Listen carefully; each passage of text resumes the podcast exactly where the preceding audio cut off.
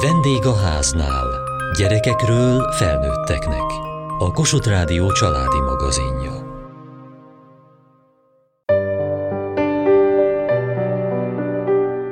Az elmúlt két év alaposan próbára tesz minnyájunkat, gyerekeket és felnőtteket egyaránt. Még a járvány okozta traumákat sem dolgozták fel a gyerekek, már is itt egy újabb szorongást keltő helyzet, a szomszédunkban zajló háború. Hogyan élik ezt meg a gyerekeink, mit gondolnak róla, és hogyan beszéljünk velük a háborúról korosztályonként?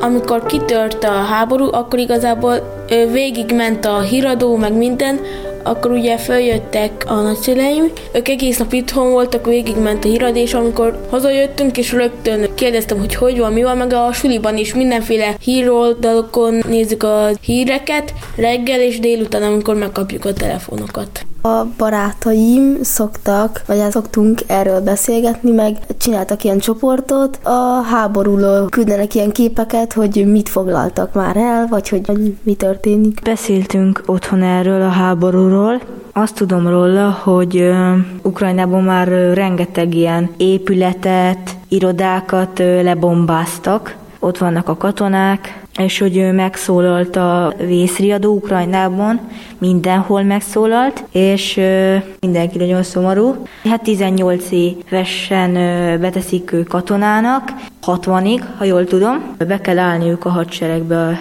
Ukrajnába. Hát szerintem az lenne a legjobb, ha nem folytatnák tovább, mert már így is rengeteg ember halt meg, mennyi család elveszíti az apukáját. Az osztályban beszéltünk róla a legelején nagyon sokat, még a háború előtt, hogy lehet kitör, megvan ennek a történelme. Szerintem az lesz a legjobb, hogyha tudósítunk mindenkit igazából, hogy mi miért történik. Az a legjobb, hogyha minél hamarabb szóba állnának, és megbeszélnék valamilyen szinten, hogy, hogy ez így nem jó, és változtatni kéne. Dr. Komlósi Piroska, klinikai szakpszichológus, válság-válság hátán ér minket az utóbbi néhány évben. Itt volt két évvel ezelőtt a derültékből villámcsapásként ránk törő járvány, és most pedig a szomszédunkban zajló háború. A gyerekek mentális egészsége már most sincs a legjobb állapotban. Hogyan tudnak a felnőttek, a szülők elsősorban segíteni a gyerekeknek, és életkor szerint mikor mit tanácsos elmondani, miről érdemes beszélni, hogyan lehet fogódzót nyújtani nekik? Talán abból a gondolatból indulnék ki, hogy válsághelyzet, ahol a szülők is és a gyerekek is átélik azt, hogy olyan új helyzet van, amire nincsenek megoldási mintáik. Ha most visszagondolok a Covid-ra,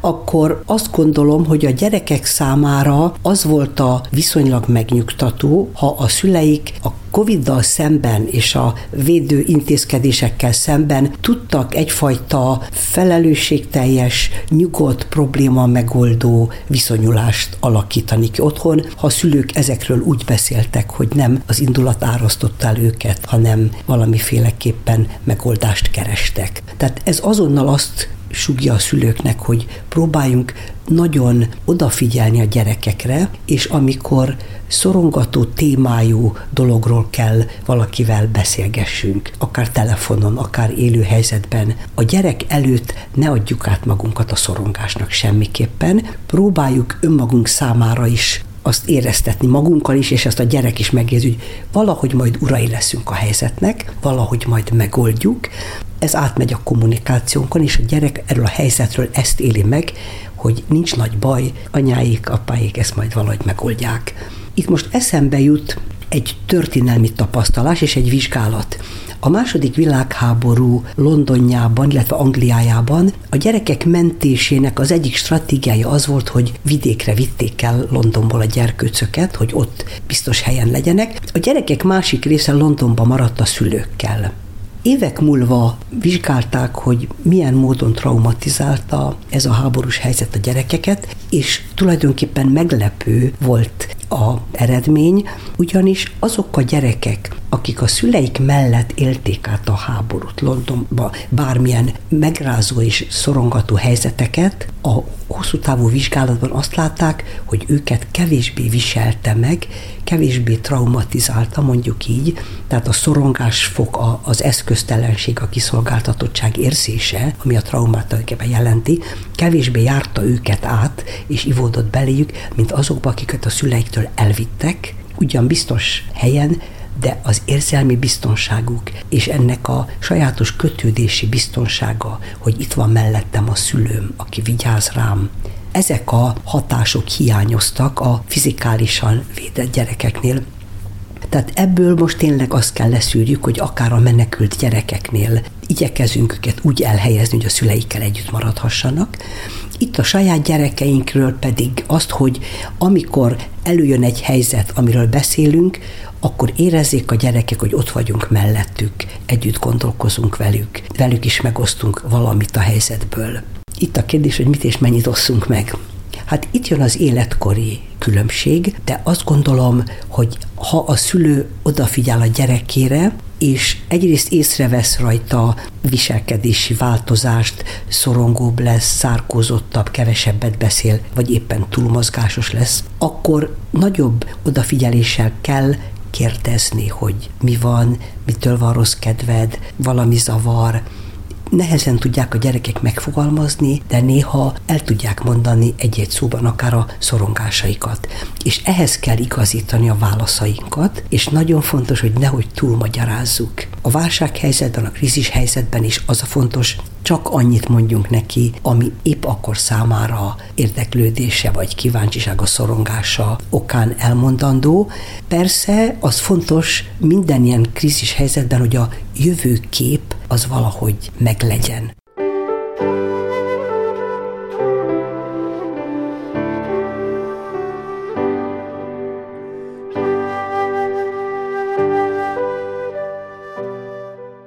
Volt, hogy a környezetetekben esetleg valaki segítséget kért, vagy úgy segítettetek már a menekülteknek?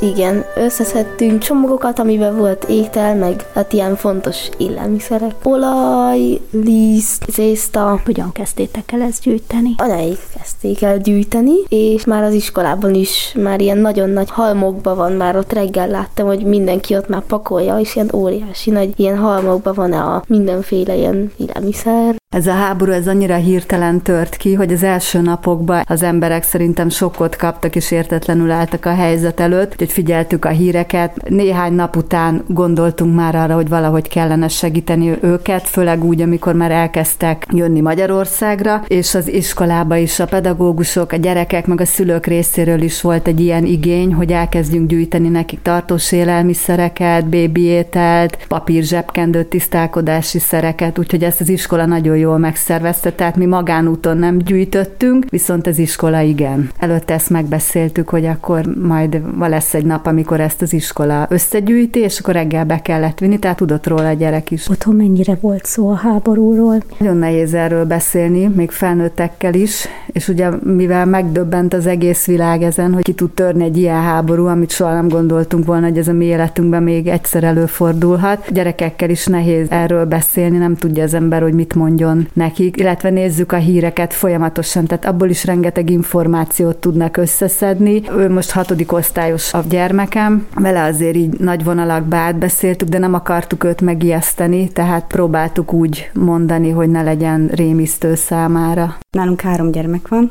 18-17 és egy 12 éves. Kérdeznek. Nehéz válaszolni, mert ugye nem tudja az ember, hogy mit mondjon, és meg se akarja őket ijeszteni. De az volt az érdekes, hogy a legkisebb is, amikor kitört ez az egész, és jött haza az iskolából, mindent mondott, hogy mit mondtak az iskolába, milyen oka van, mik történtek, azért kellett rendet tenni egy kicsit a fejében, hogy akkor most mit, hogyan. Tehát azért nehéz ez, mert én mondok neki valamit, ő hogy fogja ezt átadni az iskolába és ugye ezáltal ők egymást megijeszthetik. Mit lehet mondani egy 12 évesnek, és hogyan lehet erről a témáról beszélni egy 18 évessel? A 18 éves, ő meg konkrétan kérdez, ő hallgatja a rádiót. Mi tévét nem nagyon szoktunk nézni. Gyerekeknek is mondanak ugye iskolában, történelem órán, külön osztályfőnöki órán dolgokat, hogy mi miért történik. Ami nekem egy érdekes dolog volt, nekem szüleim idősek, 33-as, 39-es, anyukám, apukám, ők azért benne voltak ebben. És azért ő megélte megélte ezt az időszakot, és azért mondják, hogy azért nagyon-nagyon hasonló dolgok történnek mostanában, és ez azért ijesztő. A gyerekek ugye tőlük hallották elsőként ezeket a történeteket, amiket annak idején ők átéltek, és azért óhatatlanul vonnak párhuzamot a kettő között. Mennyire félnek a gyerekek, hogy látja? Tehát, hogy mennyire szövődik bele a mindennapi életükbe az, hogy itt a szomszédban háború zajlik? Szerintem foglalkoztatja őket, de terelnek. Tehát amikor kevésbé van helyzet, akkor talán sokkal jobban mernek belegondolni ennek a mélyére. Most így helyzetben szerintem sokkal felszínesebben gondolkodnak róla. Nagyon sok képi és szöveges vagy verbális információ is eljut a gyerekekhez, ugye a különféle hírportálokon, a televízión keresztül sorolhatnánk még a közösségi médiából. Ezt hogyan tudjuk valahogy válogatni, nyilván nem szabad szűretlenül mindent eléjük tárni, de előfordul, hogy ugye az iskolában egymás között egymásnak mutatnak, mesélnek dolgokat. Mit lát ezzel kezdeni szülőként? Egyrészt otthon a hírek nézése, azt a szülőknek úgy kéne a tévébe a híreket nézik, úgy kéne megoldani, hogy a gyerekek ne legyenek jelen. Tehát a mostani híradásokban annyi vizuálisan szorongató anyag jön le, amit jó, ha a gyerekek nem néznek. Én ezt gondolom. A hírportálokon zajló, ugye ez már a nagyobb gyerekekre vonatkozik, hogy ők maguk mi mindenhez hozzáférhetnek. Valahogy erről beszélnék a fiataloknak is, hogy kíméljék önmagukat a megterhelő, szorongató képektől, mert ezek beégnek, bent maradnak, és belülről okoznak feszültséget, alvászavarokat, stb.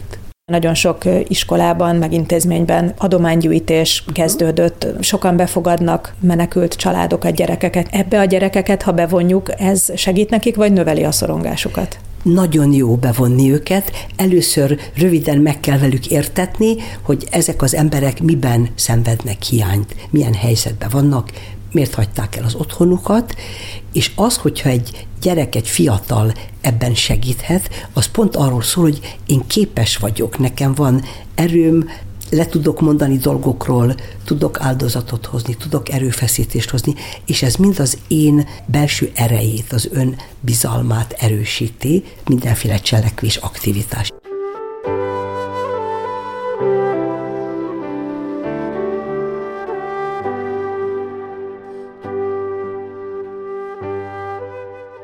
Ti is gyűjtöttetek? Próbáltatok segíteni? Valamit vásároltatok a menekülteknek? Igen. Ételt, vizet, még kicsi plüssöt is. És hogy adtátok oda nekik? Ilyen busz megállomáson volt ilyen segítő, és oda vittünk, még sokan is vittek, és befogadtunk egy ukrán családot viszont. És ez hogy történt? Anya oda ment a busz megállomáshoz, és akkor ö, ott voltak, tétlenül átlottak, és anya befogadta őket. De ti akkor vele voltatok anyával? Nem, mi akkor aludtunk. Mit szóltatok, amikor anya hazajött, és nem egyedül? Jónak tartottunk, és kicsit meg is ijedtünk, hogy kik ezek. Hol alszanak, vagy hogyan kellett átrendezni a lakást? Hát úgy, hogy a nagymama alszik a szobámba, és az anyuka meg a gyerek alszik Barni szobájába. És hány éves a gyerekük? Hét éves és elsős. Tudtok vele beszélni? Kicsit kezd már magyarul beszélni, meg még kicsit mutogatunk is, hogy jobban megértsük, és így kommunikálunk egymással. De persze anya tud még angolul. És a felnőttekkel? Így, igen. Mit játszottok, vagy hogyan foglalkoztok a kisfiúval? Most éppen elkezdtünk csinálni egy papírból egy repülőteret, én nem hittem volna, hogy ilyen kisfiú ilyen jó papírmunkákat tud csinálni. Milyen nektek így, hogy most van három vendégetek, akiket tulajdonképpen nem is ismertek? Jó, meg még főzünk egymásnak. Főztök egymásnak vacsorát? Egyszer volt, hogy mi főztünk, utána ők a híres nemzeti levesüket. És milyen volt, hogy ízlett? Alapvetően finom volt, csak a céklával összekeverve kicsit fura volt, amúgy az a neve, hogy borst. Ti mit főztetek nekik? Valami magyarosat? Gulyáslevest. Meg még fasztunk sajtos tájfölös tésztát. Hogyan történt ez, Bori? Elmondta, hogy éjszaka kerültek ide, vagy fogadták be őket. Hogyan találkozott velük ott a busz pályaudvaron, ugye, ahová a segélycsomagot vitték? Ez egy teljesen véletlen történés volt, még délután kezdődött el. Az egyik ilyen segítő csoportban egy úriember beírta, hogy tudja valaki, hogy a Népligetben a buszpálya udvaron van-e kint bárki hivatalosan valamilyen szervezettől, mert hogy fél hét körül érkezik be egy busz ez az úriember két nénit várt a buszon, és így derült ki, hogy van egy busz, akiről senki nem tudott, akkor közben kiderült, hogy néhány embernek nem volt papírja a buszon, ott fogták a buszt a határon, és nem engedik tovább, majd csak vasárnap fog érkezni. A gyerekek már egy ideje mondták nekem, hogy szeretnének ők is segíteni, és akkor elmentünk, bevásároltunk műzlit, banánt, vizet, és azt kivittük. És aztán ennyibe is maradt a történet, mert úgy volt, hogy vasárnap érkezik a busz, majd szombaton éjszaka este tíz után derült ki, hogy mégiscsak tovább engedték a buszt, és csak azokat az embereket fogták a határon, akiknek nem volt papíruk. És ezen a buszon négy ember volt, akinek nem volt szállása, egy 31 éves hölgy, az egyik segítőtársam fogadta és akkor volt ez a három fős család, és egyébként elképesztő volt látni azt, hogy ők leszálltak egy idegen országban, egy idegen városban, és gyakorlatilag ők a semmibe jöttek. Ők egyet tudtak, hogy elmenekülni a háború elől. Honnan jöttek? Melyik városból? Kievből jöttek és uh, akkor ugye mondtam nekik, hogy akkor én be tudom fogni. Nagyon fáradtak voltak, mint kiderült, több mint egy hétig voltak úton. Keveset beszélnek arról, hogy miket éltek át, de repülőtől félnek, hirtelen hanghatástól félnek, a redőnyt föl kell húzni, hogy lássák, hogy mi történik kint. Nyilván nem faggatjuk őket, amit elmesélnek, elmesélnek, amit nem, azt meg nem, nyilván nem szeretnek erről beszélni. Miért döntött úgy, hogy elhozza őket onnan az éjszaka közepén? Én már ezt megelőzően is nagyon sokat gondolkodtam azon, hogy hogyan tudnék segíteni, és nyilván ruhákat is adományoztunk már, ételt is, tisztálkodási szereket is. Nagyon sokat gondolkodtam a gyerekek miatt, hogy jó az, hogyha befogadunk valakit, vagy nem. Viszont akkor ott hajnalban, amikor én megláttam az ő arcukat, akkor az nem volt kérdés, hogy befogadjuk őket. Szerintem valami olyasmit láthattam a szemükben, ami, ami ezt kiváltotta belőlem, hogy tényleg rémültek voltak.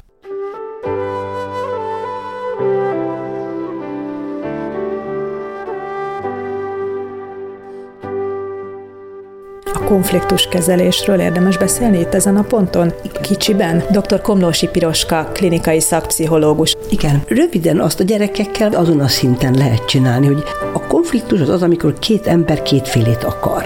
Egy családban is két testvér azért vész össze, a szülők azért vitatkoznak, mert ketten kétfélét akarnak, és jó esetben az emberek megtanulnak egyezkedni, ami azt jelenti, hogy én is engedek egy kicsit, te is engedsz egy kicsit, és valahol félúton találkozunk, vagy valami ilyesmi.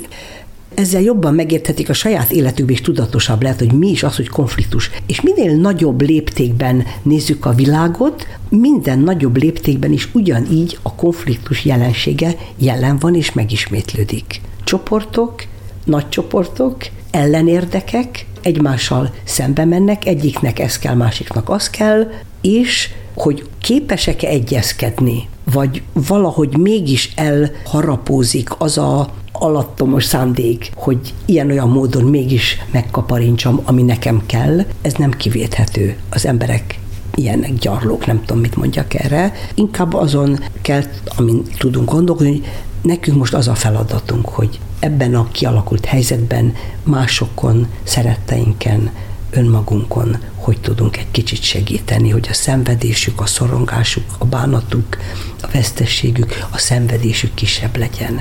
És itt jön jól az aktivitás a segítésben, akár a menekültek kapcsán, akár az adományozás, valami önkéntes munkavállalása, ez mind-mind erőt ad az embereknek abba az irányba, hogy bízzanak, hogy az emberiségnek a jobbik része az valahogy felül tud kerekedni a nyomorúságon. Előfordulhat, hogy itt lesznek a gyerekek, akiknek folytatniuk kell a tanulmányaikat. Mi lenne, hogyha bekerülne egy olyan kisgyerek a ti osztályotokba, vagy a ti iskolátokba, aki Ukrajnából menekült ide? Már meg is történt. Tök jó fejű srác, kárpátaljai magyar, és tud magyarul. Barátkozunk vele, megosztjuk a tapasztalatokat, így az iskolában, hogy könnyebben tudjon hozzászokni az új környezethez. Amit én most így te tehetek, az, hogy pozitívan állok hozzá, megpróbálok együtt érezni vele, barátkozni, és akkor lesz egy olyan közösség, amiben megbízhat. Fő, hogy mindent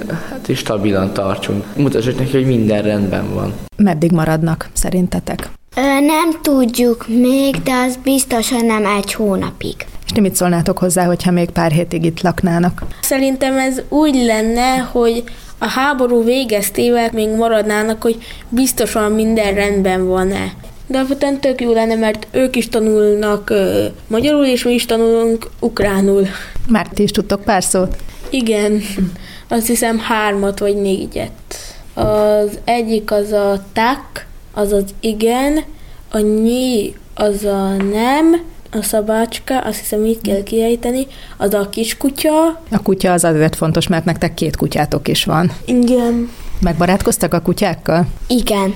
Egy ideig a kisfiú felt a Bradley-től, de most már egészen jobb lett. Hogy látjátok őket? Megnyugodtak valamennyire az elmúlt négy-öt napban? Igen és nem is. A nagymama meg az anyuka kicsit aggódik a férj miatt, de egyébként jobban vannak. Szerintünk ez jó, hogy segítünk. Elképzeltem az ő helyükben, hogy ha én lennék ott, hogy tehetetlen vagyok, szinte semmi sincs, és akkor igazából az a legjobb, hogyha valaki odajön, kínálgat étellel, vízzel, meg jó érzés, hogy tudsz valamit tenni ellene, hogy ne legyenek tehetetlenek.